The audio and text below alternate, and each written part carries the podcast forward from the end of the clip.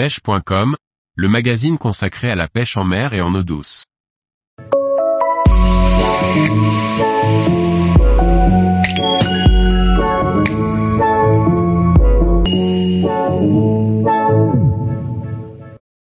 Dorade, saisir l'opportunité pour réussir en fin de saison. Par Olivier Lalouf. Il faut souvent passer des heures au bord de l'eau pour prendre une grosse dorade, à moins que la fin de la saison ne vous offre l'opportunité de réaliser vos rêves. Comment choisir l'emplacement et le moment pour réussir sa session? Les pêcheurs de dorade le savent bien, au mois de novembre se produit un événement attendu de tous, la migration de fin de saison. Les poissons se rassemblent pour quitter les lieux de nourrissage d'été. Ils filent ensuite vers des zones plus profondes pour mieux affronter les rigueurs de l'hiver. C'est à l'occasion de cette courte migration que l'on a le plus de chances de piquer le ou les poissons de la saison, ceux qui marqueront la mémoire à jamais. Une dorade de 2 kg ou plus est un poisson dont on se souvient immanquablement.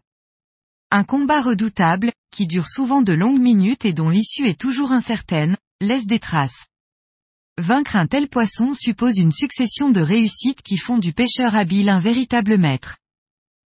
La dorade est un poisson passionnant qui devient de plus en plus méfiant avec l'âge. Prendre un gros spécimen est un challenge absolu qui se prépare de bout en bout. Du choix de la zone de pêche jusqu'à la spécificité des montages, c'est une chaîne technique et stratégique qui doit se mettre en place pour espérer atteler un de ces poissons mythiques. Choisir le bon emplacement est la règle d'or dans toutes les techniques de pêche. Elle vaut ici également, mais ce choix est encore plus exigeant dans la mesure où nous devons nous assurer des passages nombreux et denses de poissons. Le principe est simple, un rétrécissement, un étranglement est le type de poste que nous devons rechercher en priorité. Il est, en effet, logique que les dorades n'aient pas d'autre choix que de passer par ici. Les dorades sont généralement attirées par des formations géologiques bien spécifiques. La présence de moules ou autres coquillages, de crustacés, est un facteur qui assure aux pêcheurs de croiser à un moment ou un autre la route des bancs de dorades. Pour exemple, les étangs littoraux méditerranéens et le bassin d'Arcachon sont le reflet typique de ce que recherchent les dorades, de vastes espaces de circulation associés à de nombreuses sources de nourriture. En fin de saison, les dorades sont obligées d'en sortir et passent forcément par les zones plus étroites. En cherchant un peu plus, on va cibler tout ce qui peut créer des lignes de concentration très étroites. Les resserrements, un pont, un port de pêche, sont bien souvent l'occasion de profiter d'un resserrement de quai. Les virages, dans un port, lorsque le quai dévie, l'angle qu'il forme donne un accès plus ouvert au secteur, les poissons longent bien souvent le fond qui est structuré par le courant.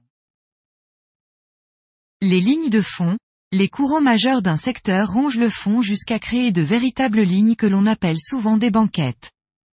Elles se caractérisent par des saignées dans le fond qui sont empruntées par les dorades dans la pratique. Il est important de savoir où se placer, mais pour cela, il faut tout de même effectuer quelques repérages. Pour le pêcheur de dorade, le bon moment de pêche est surtout celui où on peut pêcher, là où l'on l'a décidé.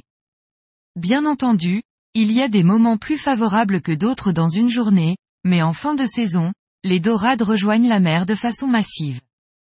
La problématique que l'on rencontre est essentiellement de trouver une place pour pêcher, surtout si on est sélectif sur la zone de pêche.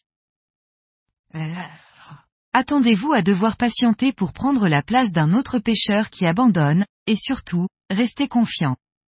Ce n'est pas parce qu'un pêcheur laisse une place, qu'il n'y a rien à prendre. Les dorades sortent par vagues successives. Sur le mois qui nous concerne, il faut tout de même être conscient que certaines conditions favorisent la sortie des dorades. Le principal facteur est la température de l'eau. Les vents de terre sont donc les principaux responsables de la migration. Un vent de terre frais est invariablement accompagné de sorties massives. Il est donc capital de rester en embuscade, et si possible, de rejoindre l'eau lorsque ces rafraîchissements pointent le bout de leur nez. Il faut ajouter que durant ces quelques semaines d'intense activité, il y a toujours un nombre imprévisible de passages plus intéressants que d'autres. Tous les jours, retrouvez l'actualité sur le site pêche.com. Et n'oubliez pas de laisser 5 étoiles sur votre plateforme de podcast.